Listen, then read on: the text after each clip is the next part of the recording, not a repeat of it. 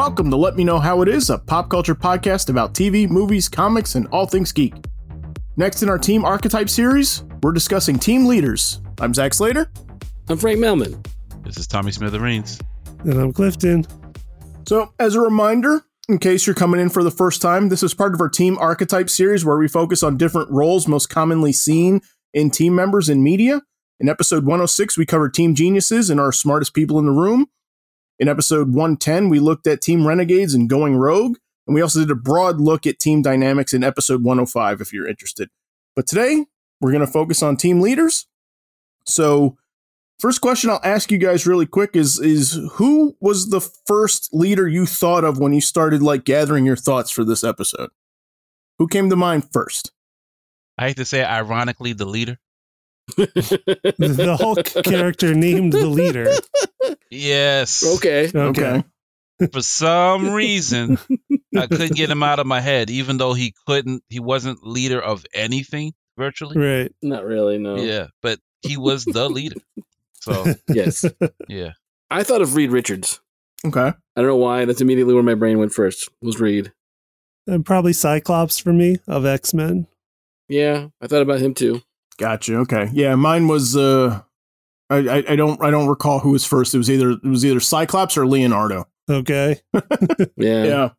Might have been Cyclops, actually. I don't know why. He may be he's um he may be the quintessential leader to me as I'm as I was approaching this. I don't know why. There's just something about um it might be that I guess in in my own uh uh reading of things that like I haven't seen a lot of solo Cyclops stories. Right. You know, he's like always almost in that role only. Mhm. Right. I mean, I know there's been other stuff like he had his own title for a little bit where he, was with his Starjammer dad and stuff, and you know, but um, yeah, I don't know, I don't know why, but that's that's just how I see him always, really. Mhm. Well, I think it, it has to do with the fact that a lot of times they just play his character, like you said, they play his characters kind of being solitary and kind of like the guy that's putting together and really can't fit into anywhere else. Or if he does try to fit Mhm. somewhere else, he screws it up royally.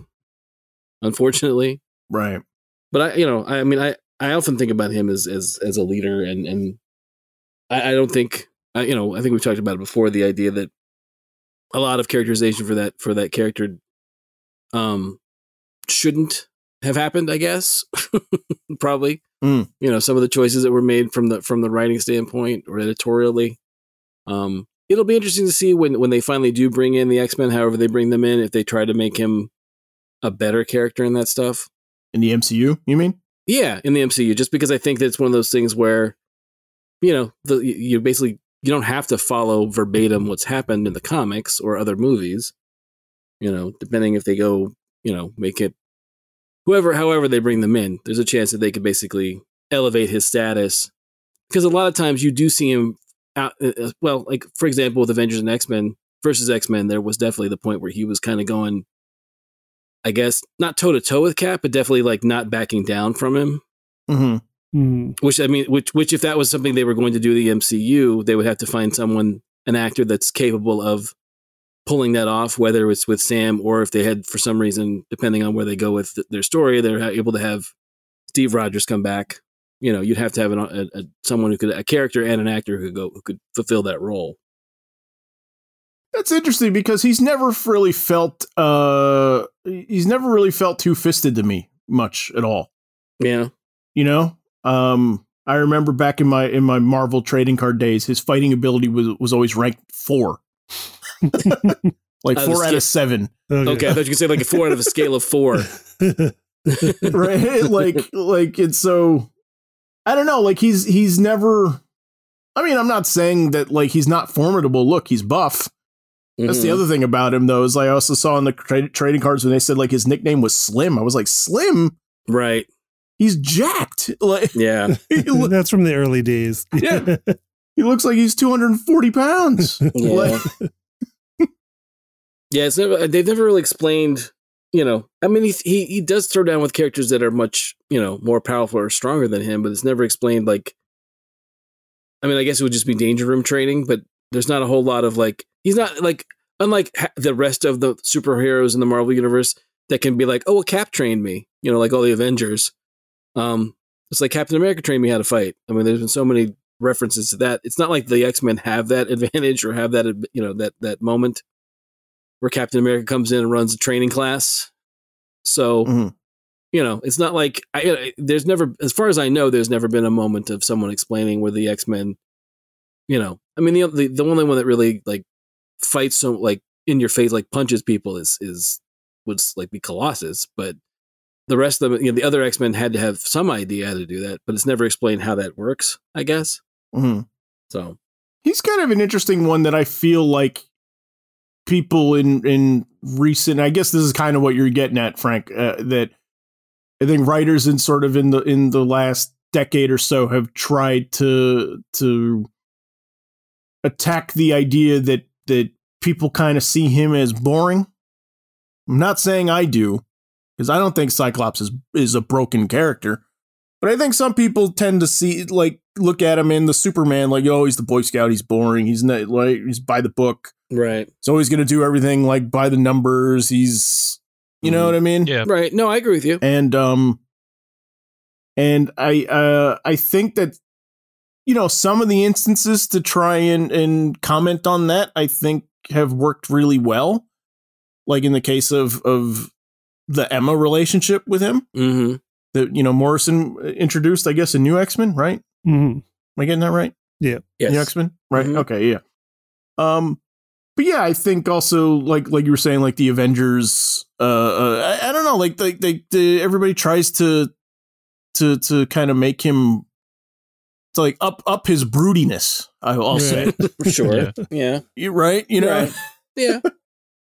well, he's not. I mean, he's never been like like the jovial character. Like, there's a lot of early stuff with him being kind of not quite wallflowerish, just kind of again like awkward. Like he just doesn't know um what to do in certain situations. But I, you know, I've always maintained the whole thing of like, well, you know, again, he's he's the one that's chosen to be the leader in the field.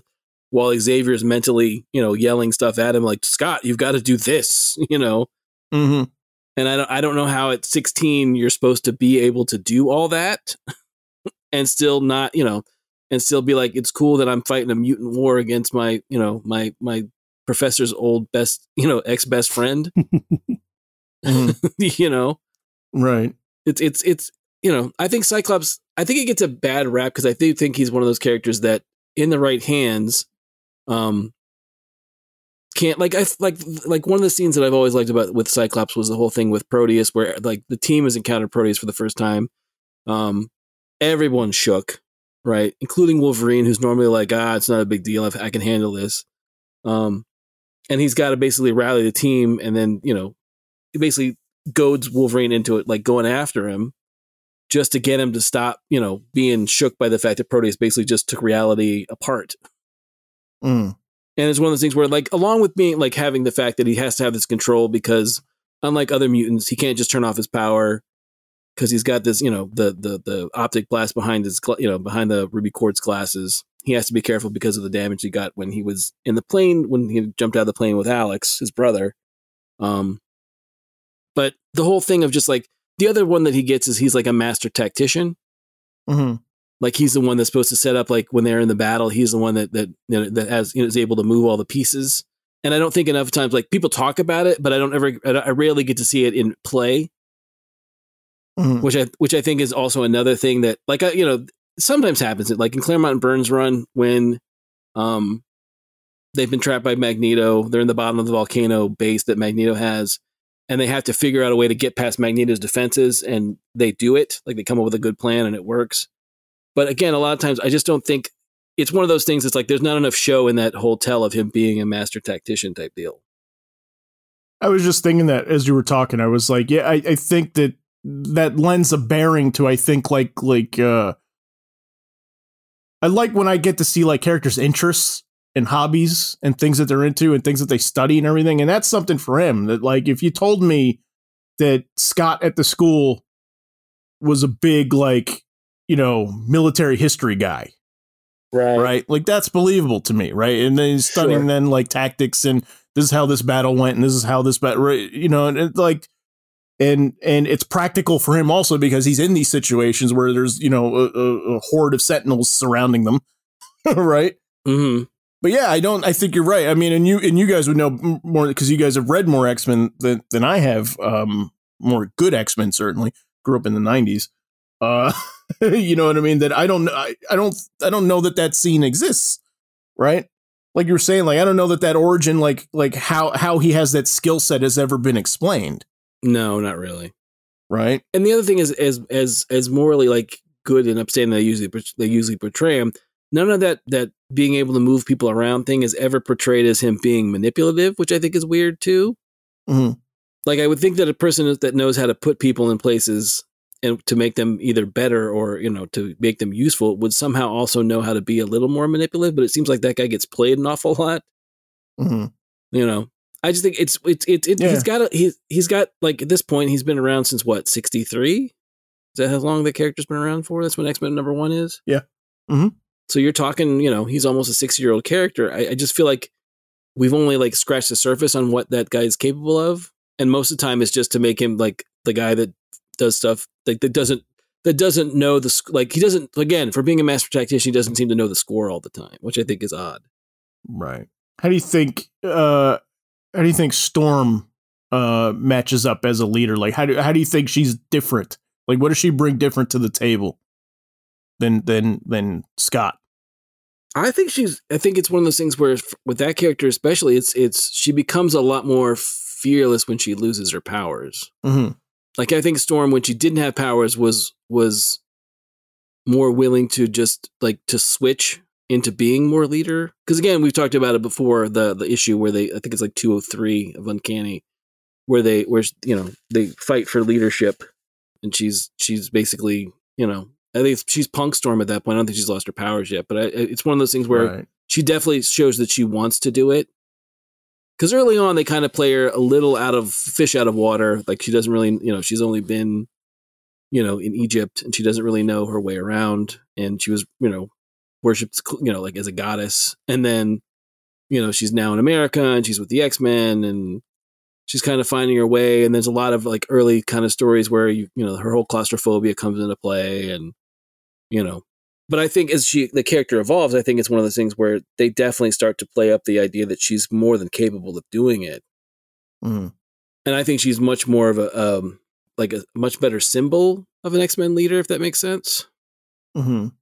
Where I think she's more inspiring than Scott is, if that makes sense. I think Scott might be in the field a better leader, but I think as a as a as a person to get to motivate people, I think she's that's her better role. I think. Okay, that's interesting. I hear the the the fight over the X Men leadership issue mentioned a lot is sort of like Mhm. one of that one of the greats in the pantheon of like of X Men publication and stuff like that. And I can't remember if I've read it or not. I may have I may have read it many many many many years ago, but it's Mm. one of the like it's always seemed like an odd idea to me that like the the good guys right. have a quarrel over who's going to lead, right. right? Like Well, I mean, what I around mean? that. Well, part of it is around that time is when they're is they're putting together X Factor is becoming a book, right? And they're kind of trying to find a reason why to shuffle him off, and he's also kind of. Is I think part of it is the idea that he's kind of off his game in general, Mhm. and I think she's and he, you know, it's one of those things where like everyone recognizes it except for him, or he's unwilling to accept the fact that he is. I see. Okay. and then again they make that choice they make that kind of choice of um which again starts to be the downward slide of that character the whole thing with he's married he's got a kid and then the the moment he finds out that Jean Grey might be alive he's like adios and rolls out Mhm. You know and and then and then the other thing is in X and an X Factor for the longest time is I think like every now and then there's like a panel of him trying to call his wife and his kid back in Alaska to find out what's going on and it's not re- like Mhm. they- you know like there's no answer and he's like oh well you know I'll get back to it but Jean's right here Right. you know His wife that strangely looks exactly like Jean that he never questioned. right and ends up being a demon yes. goblin Right. queen yeah there's all that Yeah, stuff too He's got a type. He's got a type. He's got- well, He's got right. a type. That's all it is. Yeah. yeah he likes he likes his he likes his his redhead tel- like or telepath that's his thing Mhm. Yeah. Oh, he's got it bad for telepaths too. Yeah. That's Yeah. for sure. for sure. Yeah. But yeah, like like we've talked I think we talked about it before the idea that um Storm in my mind ever since I saw her in the, in the Marvel Adventure stuff I thought Storm could have easily been in the Avengers and could have been a much bigger. You know, they're always looking for a way to push her forward, and they don't. That's the step they just won't take. I don't know why. Yeah. Probably because Mar- Hmm. because X Men editorial does not want to lose that character. Right. I'd imagine that's probably why. Yeah. Yeah. But because she's so closely associated with, obviously, as she should be with you know with the X Men, but still, you know, again with Bendis is all new, all different, or I'm sorry, um, new X, new Avengers, I should say. You know, as much as everyone's like Wolverine, I'm like yes, but you could have also had Storm too. Right. Right. Right. No, I think I think Wolverine was a better leader overall than Storm. Um, Yeah, it's not so much how they wrote him; it's just to me what makes a good leader. Um, Mhm. like the ability. I mean, the only thing that Wolverine was incapable of in the beginning was the willingness to communicate, which had to be to an effective um, leader. But to me, what made Scott good was his communication skills on the field, his sense of accountability, and understanding the roles and the strengths of his team. Like what Yeah. you'd see um, him do all the time when on the field. He knew when to do a fastball special with Colossus and uh, Wolverine. You Mhm. know, it's just abilities to uh, strike at the foe at certain angles. But the the weird thing to me was overall was how terrible Magneto was as a leader for the X Men when he yeah, took the X Men as opposed to the many years he used the Brotherhood against them. It just seemed hmm out of character. Like I don't think they Right. used it effectively when he was a part of them. If that makes any sense.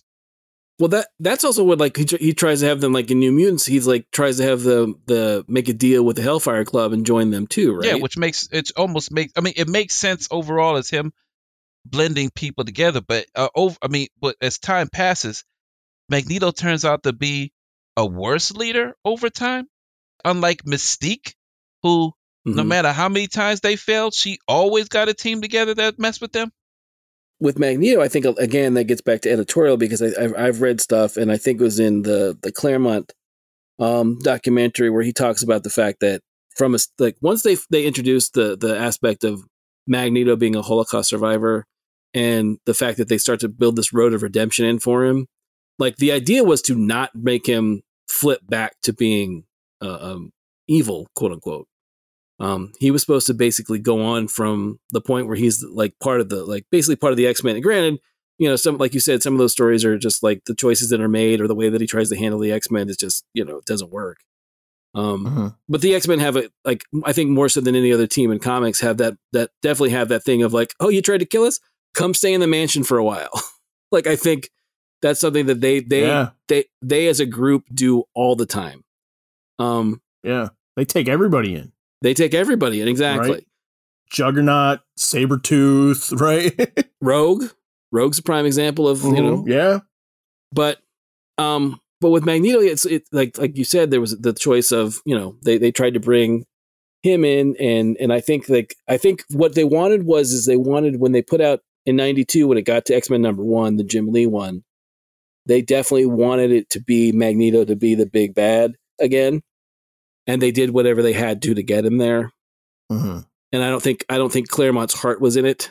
If I if I'm remembering right from the documentary, he just wasn't like it wasn't something he wanted to do. But they were like, "No, we're doing this. Figure it out." Mhm. So they did.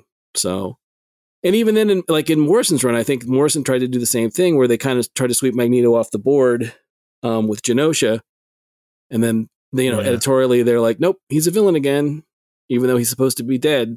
he killed him, right? Like, Yeah, yeah, yeah, Even like in he's supposed- Morrison's mind, he was dead, and that was it. Yeah. And Right? then, yeah. Yep. Hmm.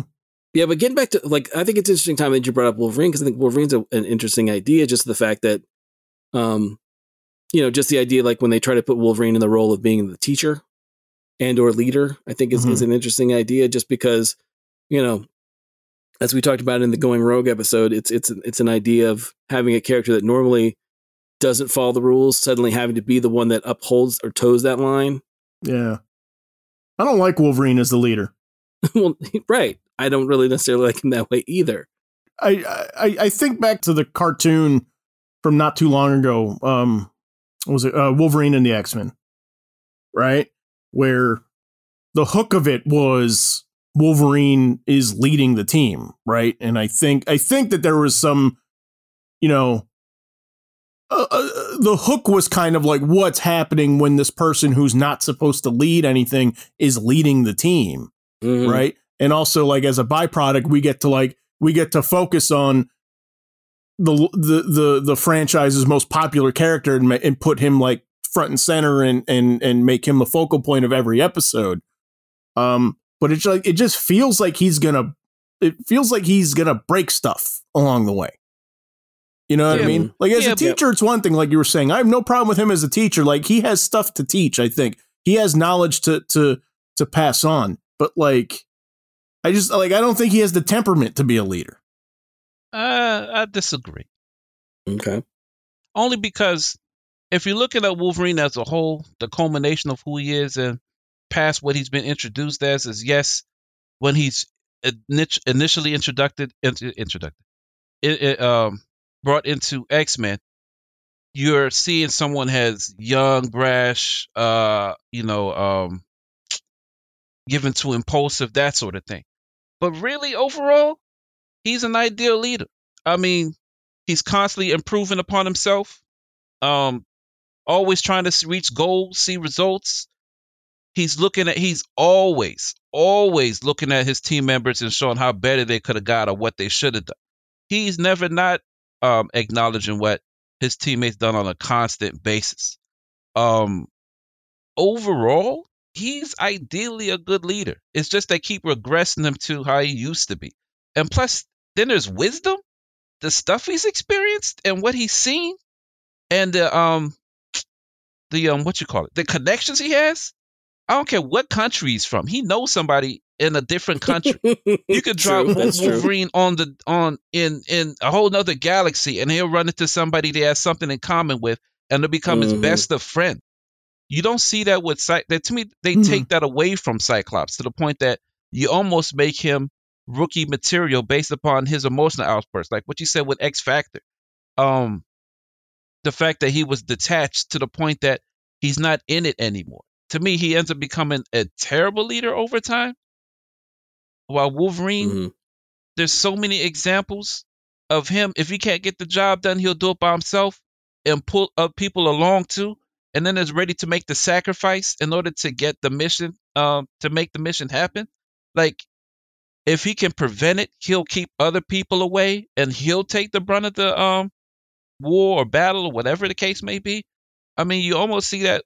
Uh, to me, he, uh, overall, if you look at what makes a good leader, he has those in spades. It's just that people enjoy seeing him as what he was introduced at. You know, it, it's you can see it in so many other characters, like Captain America. He's all like the whole thing with sacrifice makes him a good leader. Um, you can Mhm. go down the list of what makes a good leader and see that a lot of those attributes are seen in Wolverine over time. Okay. I mean, I look at uh, and, and I don't want to get bogged down too much on on just X Men stuff because there's there's there's a lot to cover, but I, I feel like I feel like the fact that, that that he regresses back to like what he is, I feel is kind of like Wolverine's tragic flaw is that like as much as he tries to change, he can't, right?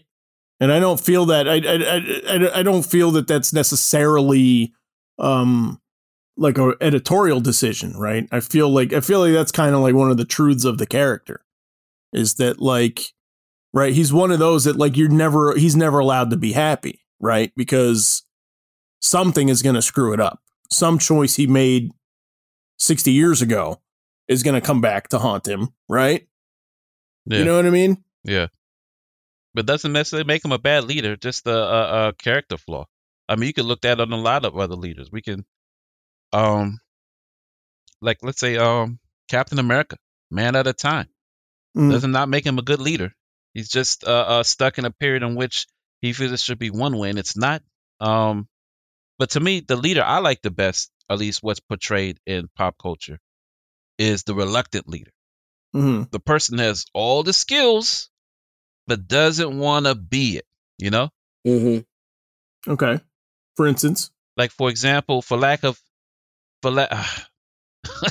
on the spot um oh ooh bloodsport out of suicide squad or um what's his name from um game of thrones um Jon Snow. Jon Snow. Thank you. Oh my God. There How could. I forget the name Snow? Yeah. yeah. The the guy everybody depends on gets the job done, But when they ask them, "You gonna lead us?" No, no, no, it's not for me. No, no, no, I'm not. I'm not good enough. You know that that person. I love the reluctant leader Mhm. because they're they have all the things that people look up to. They listen to them. They look for guidance. But when you you say the L word, all of a sudden they want to hide in the shadows as if they weren't the best thing that's going on right now. You know. Right. Mhm. And I think that's what Wolverine is because of his um ability to regress to what he used to be or not have total control of his emotions. Does not make him does doesn't not make him a good leader. No, okay, so uh you jumped ahead a little bit because I was gonna ask because I was gonna ask like if you had any other ideas out there that wasn't the the stoic by the book kind of archetype that we see, which I think is probably uh, uh, a trait on a lot of characters on your guys' list. But okay, so so reluctant leader. So uh, I mean, I'm with you. I'll co-sign on this, you know, all day, every day. Like I like the I like when when somebody who uh, is is not supposed to thinks that they shouldn't be in the role gets the role and ends up Mhm. excelling in it right i like the dynamic of of of everybody else sees more in the person than the person sees in themselves right Right. so i'm with you 100% on that Yeah. i just don't think wolverine's that guy but right but um that's fine. That's fine. yeah like like like like the, the interesting thing with with because you brought a Bloodsport and and the interesting thing about that is that he has that quality and there's kind of there's kind of like like a bunch of leaders like in that group already right? Because like rick flag is also like kind of that that fits that role as well. And then as soon as he's missing and then the team goes in like bloodsport is kind of the one that they all gravitate around. Like he just has sort he just has this natural ability to i think command respect command you know that like that that when he says jump the other people are going to say how high right you know Yeah. they listen to him Right. and I think that that's kind of like one of the impressive things about the movie is that they have two characters, you know, that have so much screen time together, who are both really like playing those roles, but it doesn't it doesn't feel strange in any way, right? You know what I mean? Like they're not doing they're not doing the the the the expected thing. They're not fighting with each other over I'm the leader. No, no, no, I am. They're gonna listen to me. They're right. Like it's none of that. Like they're on the same page for the most part the whole time, Mm-hmm. right? Well, I think it's mainly because he knows his role in it, at least what he doesn't want to do. Mhm. But I think what makes them both good leaders is their sense of moral conviction and um, focus. Mhm. Like an example of what of the argument are people who uh, uh, lead two leaders, both are leaders, but arguing all the time. Example to me is um, Robin and um, Aqualad in Young Justice Yeah. Mhm. in which both are good leaders, but they're not on the same page as to what objective they, they think they both need to follow. You know? Mhm. Um but with um and even ironically, even still in Suicide Squad, you get that with um Peacemaker. Because Mhm. in the show, he ends up becoming leader. Mhm. And at one point even Waller acknowledges it during the show, correct? As far as his potential. right. because again he exhibits examples of strong moral conviction um uh, or let's not be yeah well then have to be good moral conviction But he- Just but- conviction. yeah but just a strong sense of Mhm. conviction within himself that even if people don't agree with him he still knows that's the best choice he needs to make and moves forward with it.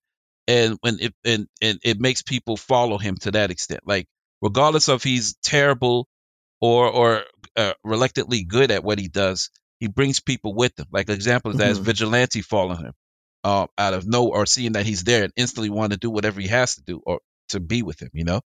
I think, yeah, I, I, I think that she sees positive attributes in Peacemaker for sure, right? mm-hmm. Mhm. That that I do think you're right that there that there is uh that there is a glimmer of he's going to do the right thing, right? But I think she's also threatened by that, right? And I think like because because there's that there's that whole thing where like you know she's setting him up to be Patsy, right? I Yes. think Mhm. I think on some level she fears sort of like the monster she's going to create with him, yes right? So it's like I'm gonna I'm gonna utilize him. He's gonna he's gonna be a blunt instrument now for this thing that I need to accomplish. But then I'm gonna cut I'm gonna cut you know cut him off before he can really get momentum going and get started and can and can come after me, right? Yeah. You know, because I think I do think it, that in that way she can't control him as well as some of the other one as some of the other characters that that she sort of uh uh gravitates to and uses a lot Yeah. if that makes sense Yeah, but to me, Mhm. that's a that's another example of a great leader. It's just uh, a person Mhm. that doesn't want to be the foot soldier all the time, or knows when not to be the foot soldier, you know, and and takes control of the situation almost organically. you you mentioned um nightwing and aqualad and young justice which i think is interesting now that we are now two seasons farther along the road than when we were first like falling in love with this show right? And what i recall i think back to that moment in drop zone. It's like the episode it's their fourth episode right? And the team is just started up. And dick just kind of sees it as a natural like they haven't chosen a leader but he sees it as sort of like well it's going to be me. Of course i would be the leader right? Even though he's the youngest he's by far the youngest member on the team but he's also like but i have the most experience. I've been doing this the longest right? And then there's that issue where like he's got that batman in him where he's like he's not he's not commanding orders. He's just going to do things. He just reacts. He just does things his own way and leaves everybody else behind. And then they're like you didn't you didn't tell us what to do. And he's like he's like well you're you know like like that instance where he's he's like you know you should have blended in in the woods like i did right and they're like we did we didn't know to do that right like you didn't tell us that right Yeah, but but let me ask you a question. I like that. Well, really quick, I like that that ends with with Aqualad being like, no, no, no, you are going to be a good leader, just not yet. You have other things to learn, and I think it's so interesting. Then when you start moving into season three, season four, and they're both respective leaders of their own group, and you see that, like Dick hasn't really outgrown that in in a particular way, right? He's become a better communicator, but he's still like he still hides a lot of stuff from people a lot of stuff, right? Yeah, no, I'm not disagreeing with you, but let me ask you a question about that instance or that example of that character. What makes that different than Wolverine? Hmm. I guess what makes it different for Wolverine in my in my estimate is that Dick it's always calculated. And with Wolverine, I th- I just I feel like he's too impulsive. Hmm. Right? Any any character that I think like like as routinely like picks up and and leaves the team as often as he does to go do his own thing. Right? Mm-hmm. or or you know has absolute like anger issues where like he goes on a rage and you can't stop him right like i don't know that i don't know that i would follow that guy right Okay. because i'm not sure that he's just gonna let me he's not gonna leave me high and dry Okay. right Okay. So, okay. All right. Okay. All right. Because to me, what I think what makes a terrible leader, and you guys will hate me on this one, is Mm. is Mr. Fantastic. okay. He's Go a ahead. oh, i'm terrible sitting leader. back here we go The reason Here we why I say he's a terrible leader is scientifically genius, best genius in the room, but he doesn't necessarily have good leadership skills on what he wants to take his team, how he wants to do things. They're just, I just feel that he just uses them as pawns on the chessboard. Um, I would argue to say Sue makes a better leader as far as how she cares Mhm. about the team. But okay. what makes Reed good as a leader only is because he knows what they can do past their limits and he's always pushing it to a greater extent. But really, I don't know. I just don't I'm not sold on him being the leader, and I put that in air quotes of the Fantastic Four. That's something you'd have to sell me based upon what I've read, what he's been put into, and examples that have been given. when I thought about when I was thinking about him in general, I thought, well, like Reed's the guy that's going to figure stuff out, but I feel like when it comes to actually being in the field and being um kind of being like I don't think I don't think they ever anyone ever applies Reed's brain to what his his superpowers can do. Like I don't think it's ever like I think it's like it's all like novelty stuff, and then his real superpower is that he's he's super intelligent. Mhm. Like it's kind of like yeah, yeah, he can stretch and stuff and do all this, but really, you know, at the end of the day, it's it's Reed in a lab coat for three days trying to figure out how to, you know, you know, with with a whiteboard, you know, and, and f- powered by by Kirby dots, you know, trying to figure out whatever they've got, what the problem is. That's usually what what it's done, and I- and it's I don't think he's very like. I almost think that they should let Reed sort of sit back and then add another member as the actual four for the team. Yeah, I agree. I agree. Mhm. He should be the Professor X of the team. Yes. Yeah. Yes. Yeah. Hundred percent. I- so. I- you should be the man in the chair. Yeah, man in the chair kind of a thing. Because that's what you know. He can hang out with home with with Valeria and Franklin, and then everyone else can go on field missions. Because he just doesn't like. There's never been an emphasis. I mean, granted, like like I've talked about. I like that visual. Sorry, I like that visual of him with the kids. Yeah. Like bounce, you know, like like when they're little, just you know, like bouncing them on a knee and goofing around, and he's like trying to figure out stuff while they're, you know, and talk to them while they're in the field. Mhm. But there was a lot of stuff of of of making him much more like late seventies, early eighties Fantastic Four. It reads much more emotional. Like you know, he's prone to outbursts. He's prone to like getting upset and getting angry, and that's like what I first read when I first before I went back and read the early Kirby and Lee stuff. And I'm talking, I think around that time, it's some of it's Marv Wolfman. Um, I can't remember who else writes some of that stuff. Might be Steve Englehart, might be somebody like that from that one of those, or might be Roy Thomas, might be one of those guys who writes that early, that that 80s 70s stuff. But um, yeah, reads much more and like and reads a lot more physical. And I like that Reed Richards. I think that Reed Richards is cool. Again, you know, I've talked about issue 200 of Fantastic Four where he's like in a physical fist fight with Doom, and it's awesome. But there's also a lot of like really cool visuals of Reed doing stuff with his you know, with his powers that we don't often get. Because again, I said I think it's either you know Reed makes a mallet and hits somebody, or hits a Skrull, you know, and the, and then there's like four to eight pages of him like like like I said, just trying to figure out an equation. Right. So I, I think it's I think if he just if they pulled him back and put some, but again, when I was thinking of leaders, he was one of the first ones that popped up. Just because I think he would make a much better leader than he does somebody in the field. Mhm. Yeah, when I was going through the list and and seeing, you know, uh, just thinking the ones that pop up popped up to me too, and then I started. I had to to kind of think of it like Tommy did, where I kind of stepped back and was like, "Is he the leader?" I was like, "Is he always?" And I'm like, Right. "No, he's not always." As I'm No. like, uh, Sue is a lot too. Yes. uh, Sue Mhm. Storm, Invisible Woman. But then I started to think like they kind of do it jointly. They they trade off because you'll Yeah. get a lot of those times where it's it's Reed in that you know with the whiteboard for days like you're talking about, and so detached, and everybody else not knowing where his brain's going, Right. and and then you need her to be the one that's like marshaling the troops, that's keeping you know the ship Right. running while he's doing that piece, and then like he can come back and and I started to kind of think of it as being. I mean, they're a little bit like parents. It's like parents in a two parents household. so. Like they, they've got different jobs to do. They both have responsibilities. They both do their responsibilities.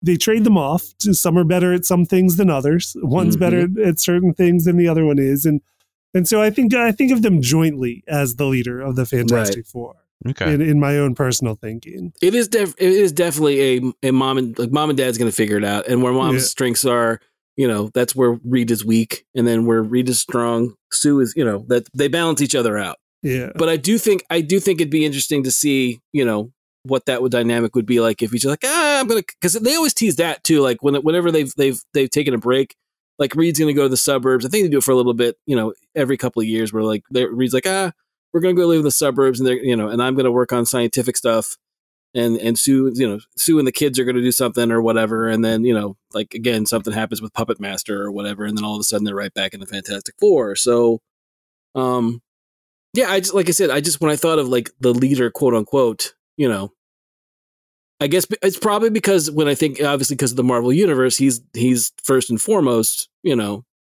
the guy that's supposed to know stuff. You know, he's the he's the archetype for that universe because again, I don't really think. I mean, because the Invaders was a retcon team, so there really wasn't a team that you know had a leader before that. And then once the Avengers come together, you kind of get Iron Man at first, and then once Cap's thawed, like Well, Cap, you, you did have the all winners back in the, the Yeah. golden age that the invaders were based on. right? They did do kinda- team ups to fight the Nazis back then. okay, yeah.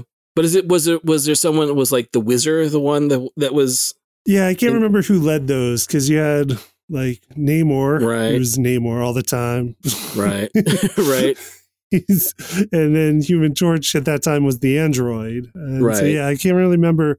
And Cap, Cap was there. Cap was probably the leader in Yeah. at that point in time. But again, I mean, it's it's you know, when again when I think of it, I was also thinking I thought about Cap too, and I thought Cap is one of those characters. Like I said, you know, for me, it's always you know, Cap. I don't think like in the early Avenger stuff, like when he first gets to thawed from being in the iceberg, it's or the or the flow of ice or whatever. It's kind of like he's just trying to find his bearings, and then once he finds his bearings, he just sort of adjusts, and then they all start to look to him, and then it it, it is kind of a running, you know, not a running gag, but it is a running thing that almost like Wildcat in the DCU. Like Mhm. everyone, you know, where you have like a million superheroes that like like that, that Ted Grant taught to fight, taught how to fight. right, right. You know, Cap is the same way. Like there's so many like Avengers stories that have a thought bubble of someone like, geez, if Cap had told me how to roll my head in this moment, they would have taken it clean off. You know, that kind of thing is is a, is a shorthand for like that's how the this Yeah. Avenger knows how to do this. So, but I think I think with Cap, I think Cap, you know, once it, it gets to be the point of Cap and and you know the the you know the the kooky quartet what we talked about before about Hawkeye and Scarlet Witch and and Quicksilver, and then Cap sort of basically gets to lay out his team, and then from then on, it's the idea of like, you know, Cap sort of is going to say like when they're announcing the new team, Cap's the one that's going to be like Avengers Assemble, you know, and really rally the team. Um, but like I, you know, it's it. He's he's. I think I don't even think they have have like an actual like election. Like I don't think there's like a vote of. Like, they may. I can't remember for sure right. but it's kind of like just Captain, Captain America just sort of becomes the de facto leader for a really long time. I think Wasp is a bit in the 80s, 'cause- Mhm. but it's the only reason why you have a kind of like that happen. Not that she's not a capable character at that point, but it's more along the lines of like something's going on in Captain America's book, or something's going on in Thor's own book, or Iron Man's own book. So therefore, they can't be in there at the time. Mhm. So therefore, they you know the characters that don't have their own books sort of get a chance to shine in Avengers as leaders. Right. Clifton, who else did you have on your list? Um, I mean, I was thinking, um, I mean, he's got him Fantastic Four, and then I was thinking, as far as in DC, the question of who is the leader of the Justice League, hmm and Mm. and is it Batman? Which it probably is, but Do you really think so? That's the Yes, thing. Like, I think there's question, but I think at the end of the day, it, it probably is. Yes. I mean, I think because I because I think again when we get back to like being a rogue character, I think Batman's kind of like that's cool, and I'm going to go do what I want to do, right, you know. right. Mhm. But I think I think a lot of times, and this is something that that that I like and I don't like about Justice League is the idea that you know a lot of times you have these like the majority of the, cha- the characters in Justice League. I mean, from the beginning, they all either had their own features or they had their own book, right? Mm. like they were back like Martian Manhunter was a backed up in like Detective Comics for a while, or you had like Aquaman in um like he started out in more fun comics, whatever the, the equivalent was. But everyone else had their own book, but still it was kind of like as time went on, because Superman's the first and, and you know, arguably the greatest, everyone sort of looks to him and I'm like, I get it, but it can't, you know, to be an effective team, like not Superman's not gonna be able to handle every situation. They shouldn't always like have to like you know, sort of like peer over to super. I mean, like you guys handle your own stuff all the time. I think there would just be a lot more of, you know, situations where different characters could have been the leader, but I think for whatever de facto Superman was. Well, I don't I don't see him so much as the leader. He to me he comes off as a one man army. Um, they only step up when Mhm, he can't do it. But as far Mhm. as uh Batman, he's always seems like the guy in the chair that tells them when to hit, when to press on while someone's doing this. It's similar to what Oracle does when she was on Birds of Prey, which made her a great leader in that regard. Sure, While, while Canary was a better field leader um, when it came down to it. Mhm.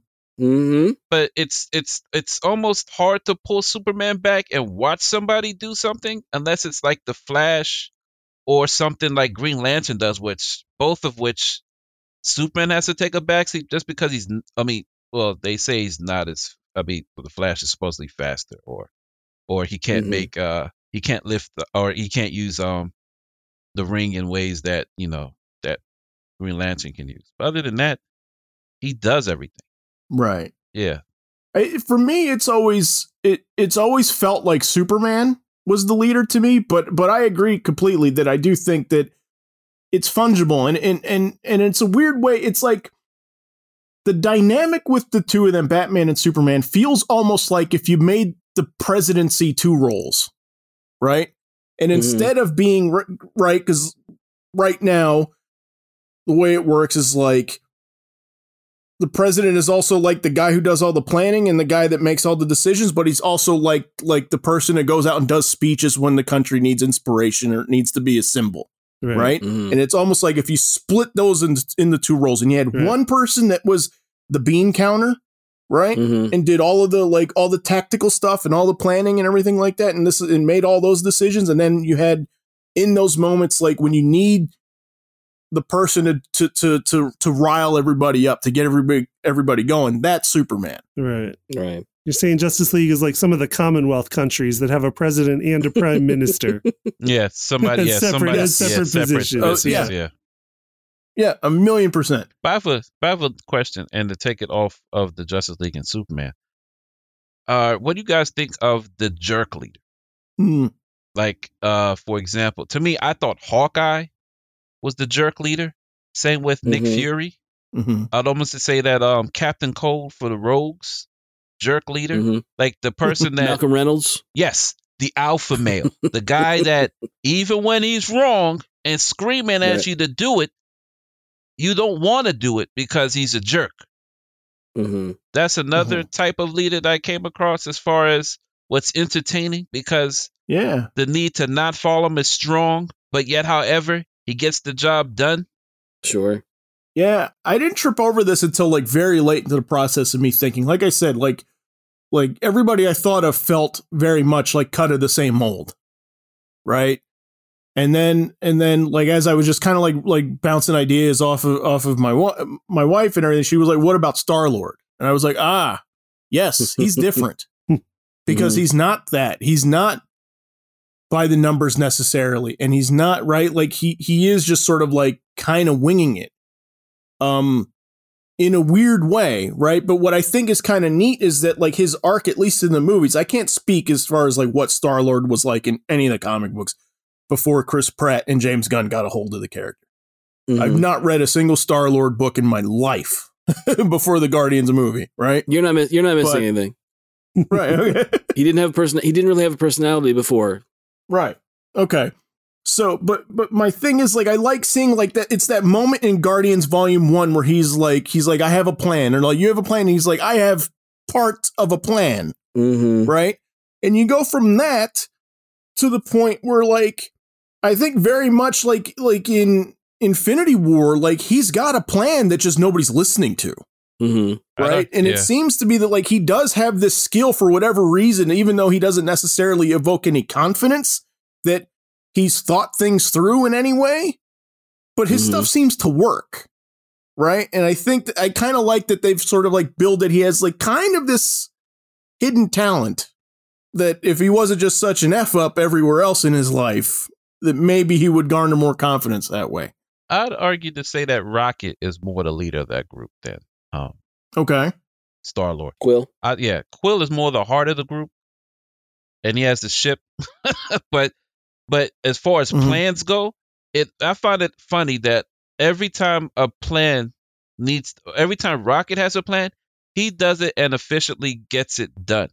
Like uh, the first example we see of Mhm. that is when they capture uh Quill in the beginning when uh, Groot's drinking from the fountain. That's Rocket's Mhm. plan. When they get out of the um prison, again, that's Rocket's plan. You know, it's Yeah. it's That's true. it's not until um the very end in which Quill has a plan, and it's crazy, the dance off. Mhm. But every step of the way, it's Right. Rocket who's thinking of something, and he's the he's the genius of the group, so to speak. hmm Like when when Mhm. they go get Thor, I mean when Thor leaves to go get his new hammer, it's Rocket that he takes with him, not Quill. You know, it's it it it, it leads a lot Right. into uh uh Rocket's the one that has the plans and and knows what he's capable of doing all the time. Yeah, I guess you're right about that. That is true. Like I, I guess I guess in the in in all the other moments that isn't the act 3 right? Like big climactic scene. That's true. Like leading up, it it, it does tend to be Rocket as the tactician Yeah. for things. Yeah. But but Star Lord is definitely the one that's holding them together though. Like I think of the drunken scene in in in volume one when Guardian when uh Rocket's gonna shoot everybody. and then he's Yeah. you know, and he's like, Rocket, you're drunk. Like, Mhm. Yeah. you know what I mean? I think I think he's the glue. Yeah. He's the heart. Well, I don't know about that. I might say Groot is the heart, but we'll see. We'll get to that because we're gonna get to the to the the soul character hmm uh, as one of the archetype episode. We're gonna get to that at some point, you know. But um, who else? Who else? What were some of the other ones you you you, thought up, Tommy? That that are like the the jerk leader, as you put it. Oh, Captain Cold is a jerk leader. Mhm. Mystique is a jerk Mhm. leader. I, I leaned into more of the, the um, and what you said earlier, Frank. Uh, Malcolm Reynolds, he's a jerk leader. Um, Yes, he is. Buffy Summers at certain points was a jerk leader. Uh, Angel, was a at jerk cer- leader. at certain points was a jerk leader. I'm trying to think. Uh, what's his name from the um? ah, I can't think of it. What's that? What's Marvel's Suicide Squad? The Thunderbolts. yeah, who's the leader of the Thunderbolts? You mean like Zemo or Citizen V? Zemo that or Citizen Citizen V, uh, jerk leader. He was right, but just still a jerk. Um, Doctor Octopus, jerk leader, because is the one that brings together the Sinister Six. Um, I remember. I'm pretty sure he does. I, I want to say he does. Yeah, I think so too. It's been a while since I read that the original annual, but I'm pretty sure he does. Yeah. Only reason why I got Captain Cold came on my list because I recently picked up something called The Rogues, in which he, he if not begs them, he insults them into coming back together. But they definitely come back together. Mm, that sounds like such a cool book. I can't wait to read that. Sorry. yeah, I would mention One Piece Luffy, but Mm, uh, you guys really don't read that. But he's he's he slashed the heart and the leader at the same time, in which mhm. people he, he's constantly. Oh, that's another aspect I didn't think about: the underestimated leader, the guy that you don't think should be Hmm. leader, but he surprises you by doing the things that everyone else wouldn't do. Yeah, that's what Luffy is. Okay. Yeah. like do ba- Mhm. ba- based on their tenacity to get the job done, they um they accomplished their goal. Uh, for lack of uh, again another anime reference is Naruto, something else you guys don't read. Uh, Right. he's another character in which he's the heart and his ability to not back down from a fight, regardless of how insurmountable it is, is what what also to me is great leadership skill, skills in which it inspires the team to um to rally around him and and support him in ways um that's just definitely unforeseen, you know. hmm Tommy, I thought for sure you were going to mention Picard. I was getting to that. Okay. yeah, I'm casually doing. I'm, I'm recently doing a rewatch on the uh, well, not rewatch, uh, a watch on the first season of Picard. But the reason why I'm not bringing up Picard as much is because they're doing something in the second season in which it questions his leadership or whatever, Oh. and and and I find that to be very Oh. interesting. When you said when you said the first season, I I, I was thinking you I was, I was thinking you were re- rewatching TNG.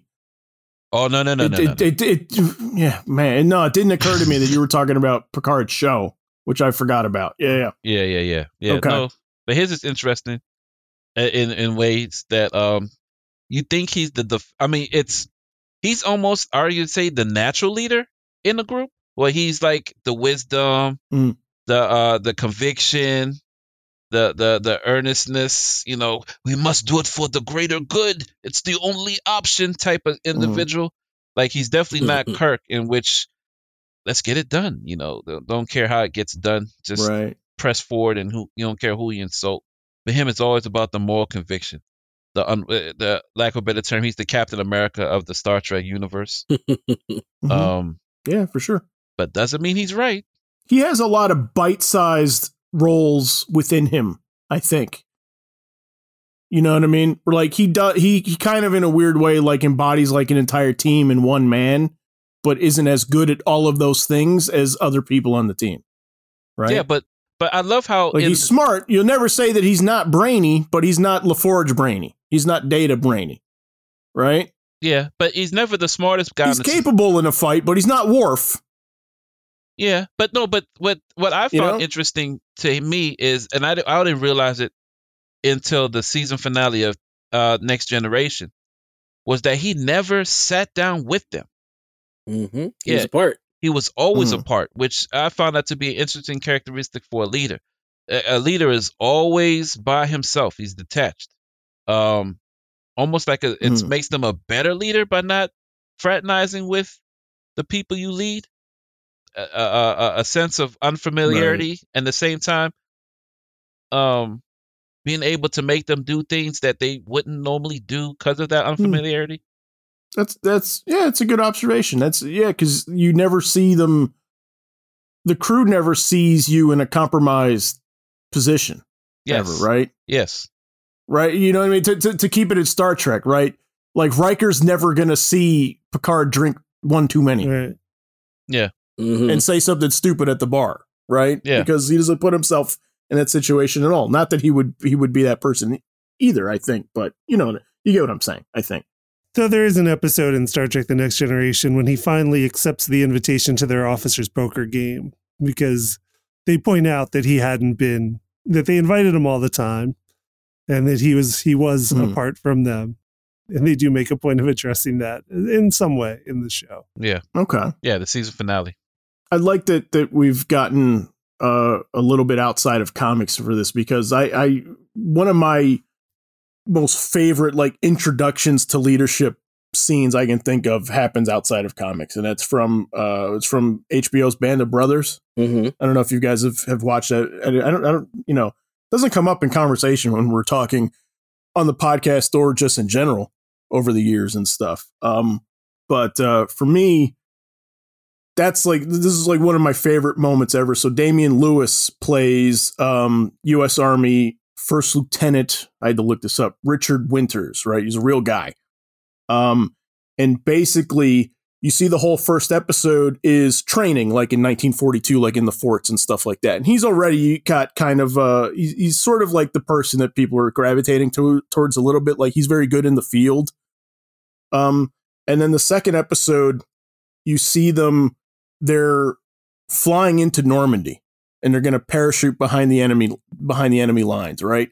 And it's just chaos, this huge fiasco thing, right? We're like, you know, there there's uh, anti-aircraft guns that are shooting airplanes down and people are parachuting out and they're losing equipment and they're getting separated and everything. So so Winters lands and then finds out his commanding officer of his platoon died in one of the planes that went down. So as soon as he lands, he's commanding officer and has to assume command of the entire platoon. Right now, and then like, and so everybody's scattered around everywhere, and so he's finding other troops that are like, like, hey, who are you? What company are you in? And then you're finding it like that he's not even one of their one of their guys, and he's like, all right, come on, you're with me until we can find your company, and he kind of like wrangles everybody together, and then you just see over the course of the rest of the show that like he's this guy that like everybody just kind of gravitates towards and he's this like incredible leader that keeps getting like more and more responsibility as the show goes on and it's just like one of one of the most like powerful moments of the entire series to me is that is that bit i love that bit speechless all of you It sounds cool. Now I've I've watched it in a while, so a lot of it I recall. I never finished Mm. um, the series. It was just a very uh, what you call it, uh, traumatic. It is. I, Yeah. yeah, no i know it just, it's it's so stressful the thought of that yeah, that like for one thing i'm jumping out of a plane and that's hardly the most dangerous thing i'm doing that that moment right Yeah. you know what i mean but like the moment you land suddenly you have this entire responsibility of like everybody else's well-being and execution of the mission and like completely thrust upon you Mm-hmm. and like and the fact that he takes it and like and absolutely runs with the ball is is amazing um yeah, it's a good series so i can't recommend it enough it's awesome so do you guys have any more on your list that you want to get out really quickly before before we start closing up I'm surprised Frank doesn't have anybody. Surprised you didn't say King Arthur's. King Arthur. Yeah, but the reason why I bring him up because um, Once and Future King, how he paints what type of leader he was. Woo! Mm-hmm. He wasn't nice. Yeah. it wasn't, no. It wasn't nice. And I never No. saw him in that aspect of it, but I guess I can, as far as what would encompass that time frame. I'm not gonna spoil it by saying what why I think that's the case, but King Arthur in that series and Once and Future King is not the King Arthur you are No. led to believe. I think I, I- you know if we're talking, the only one that I think we didn't really talk about that I thought probably deserved to mention was Robin slash Nightwing hmm Mm-hmm. because I think about I For think about the fact that yeah, New Teen Titans, and the idea that um, you know, we talked about the Young Justice one, but I, I think the one in, in I don't think he gets enough credit for being you know the with as, as, as immensely powerful as some of those characters are around him in that book. Um, there isn't so much a like um, you know, he doesn't actually like how do I put this? He doesn't. There's not a, like an assumption that he's the leader, but yet, how, yet and however, he is the leader. Like he's the one that knows stuff, and he's the one that basically puts them in motion. Again, he's another one. Like when they had the crossover between um, X Men and Teen Titans, and he met Cyclops. I'm like, I think they would get along. Yeah. I think they would. Mm. I think they both would get along really well, and they would both be able to, cl- you know, like compare notes about, you know, again how how to work things out on the battlefield. You know, who's what's who's got the strengths, who's got you know who you know who to utilize here. I think that for them would be a lot of really cool shorthand. And Right. unlike, but the thing, because and the other thing is about unlike Cyclops, I think you know Robin has been demonstrated over the years that that that Wally West is his best friend from when they were kids. And I don't really think that Cyclops has that component. Like, I think he's definitely the more detached leader. And I would kind of like the idea of like the fact that the two of them could be friends would be good for Cyclops, even though they've only met once. Right. so, Right. but I think, but I think there would be a camaraderie and a, and, and a shared sort of like, Jesus, no one understands the pressure like you do. right. You know? On top of also, I think they could both relate to having a very, very stern, yeah. overbearing Vo- father vo- figure on voice in their ear. yeah. mhm, All the time. Yeah. yeah. Yeah. Absolutely. I think the two of them would get along swimmingly. I'd read that. but that was one of but that was one of the ones I thought like thought of like I thought you know uh, Dick Grayson doesn't get enough you know again we've talked about it in different episodes the idea that Dick Grayson um while not being Batman is better at being a superhero than he is Mhm. you know he's a much more well-rounded person like he doesn't just like you know even though he has the same tragic sort of origin um you know thankfully he had bruce to show him you know how to get through all that and to channel that into something better but at the same time he doesn't have the same you know you know i could see dick grayson ha- obviously having a life outside of just being nightwing at this point so Sure. Yeah. He's he's Bruce's greatest success. I Mhm. always say. You Yeah. know? Um. But yeah, as a leader, I think that Robin's definitely one, or Nightwing is definitely one of the ones that should get, you know, a much better, like in the echelon of like those that character. I think he definitely needs to get get a get a mention. Right. All right. So we're gonna start closing out. We'll we'll finish up in in the same fashion we did for the Rogue episodes because I think it applies really well here. So who's somebody who hasn't worn the leadership hat that you think would be a good fit? Um, but first, if you like the show, you can check out all of our episodes on YouTube and let me know how it is.com. Just please, however you find us, don't forget to like, subscribe, and leave us a review. Finally, if you have any ideas for a topic for the show, you can send them our way on Twitter or in the comments. Our Twitter handle is our show's initials, LMKHII. All right. Who wants to go first? I have two. Okay. Spider Man or Doctor Doom? Hmm. Okay, who do you want to start with? Oh, let's say Doom. Okay. Brilliant tactician, gets stuff done no matter what. Uh, is able to manipulate people in the worst way possible or best way, depending on how you look at it. Um, it's only fitting, even though he he still be superior by lending his talents in that accord and probably get more done. He should have led the Frightful Four, in my opinion. Mm-hmm. Doom needs no one. Yeah, That's the problem. Yeah, but yet, he, Doom needs no one. but yet, however, he's always using people. Uh, If it's the True.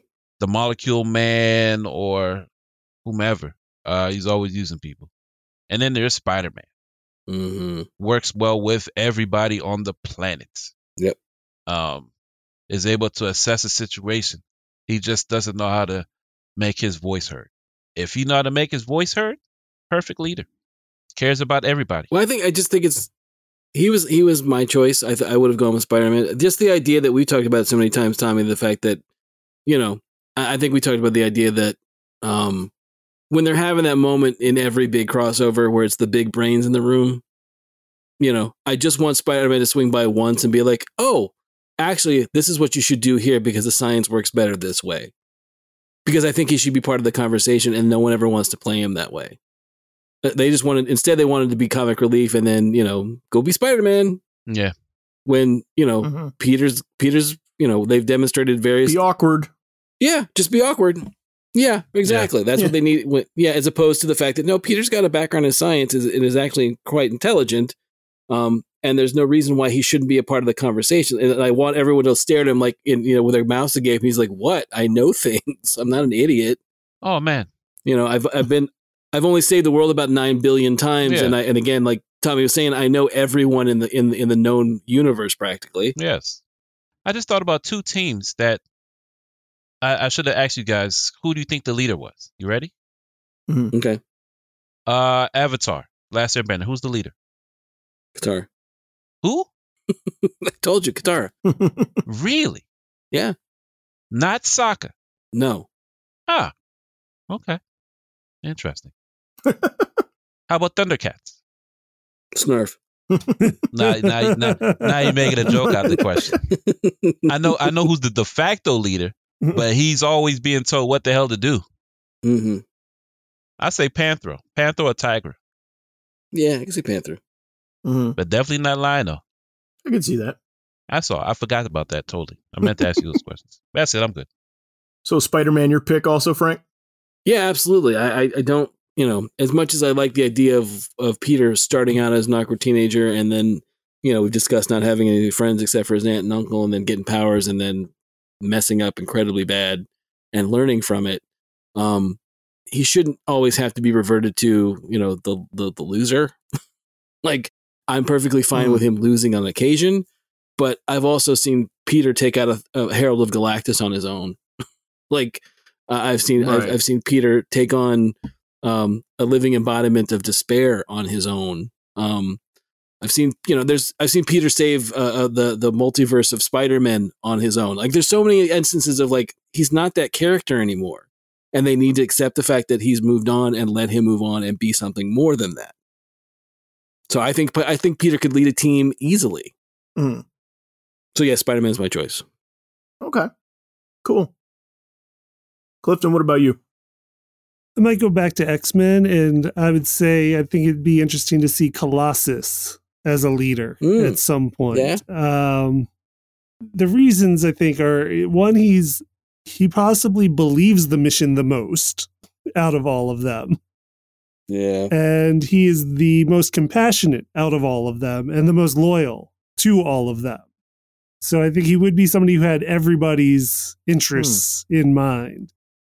I don't know how that would work as a leader. I'd want to see it though. I would mm-hmm. like to see how that played out in in their mission. I do think it would be an interesting because he especially he is kind of like the gentle giant, but Yeah. but he's the steadfast soldier too. I'd just kind of be interested to see how his compassion would would translate to the to leading that mission. Yeah, I don't I don't disagree with you, Clifton, but it's also one of the things where I think his role is different and we Mhm. haven't got to what his role is just yet Right. in these in in these team dynamics. Yeah. Because I have thoughts on Colossus. I love the idea of Colossus as a leader, but I also have thoughts. Mhm. So I think I I have two also that I was thinking about. I, one was the thing. Um, Mhm. That I think would be that, that I thought of weirdly. I thought also that Wolverine and the X Men cartoon there, but the difference I thought was like like Wolverine feels like you would break stuff to me. I think I think Thing would do a good job actually, and Mhm. I, I I think there would be a learning curve with him because I think he would be. I think there wouldn't be a confidence there to do things enough his own way. I think he would Mhm. want to do. I think he would want to lead the way other people have done it, right? You know, almost almost to a fault, I think. But I think once he finds so sort of like the synergy of like this is this is the by the books, this is the way that like this is the way Reed did things and it works. but this is also like this is how I do things. I think uh I think he'd be a good leader. And the other one too that I think that doesn't really show up as, as much as Wonder Woman. hmm I think Wonder Woman as a field commander just makes a ton of sense. You know, Yeah, she's got a she's got. There's been instances instances where they've let her like lead a Justice League team. It's like when they're you know the Justice League is at odds about stuff, she'll get a team for a while, or like when they they rebooted um Justice League Dark. Mhm. There was a point where she was the leader of the group. she seems to me much more of a natural leader than than Batman or Superman for that yeah, team. it makes a lot. I mean, she's the only one. Well, I I mean, she's probably. I mean, she's definitely been. You know, I mean, Batman probably has studied it, but she's probably the one that's at least um seen more of it in action with the Amazons. yeah, yeah, exactly. Yeah, I think that Um, would make more sense. but she's a symbol also too, which I like too. And I, I, Mhm. I think I think she's a little bit of both of them in in one body, Yeah. and so like both of their skill sets a little bit. Um. So yeah. So you know those those are my two picks. Um. Ah, man, another one of these archetype series went by and we didn't talk about Ninja Turtles. Breaks my heart. Mm. Anyway, though, so uh, as always, we'll post links and examples to everything we talk about on letmeknowhowitis.com. Just please remember to like us and follow us on social media, and we'll see you guys next time.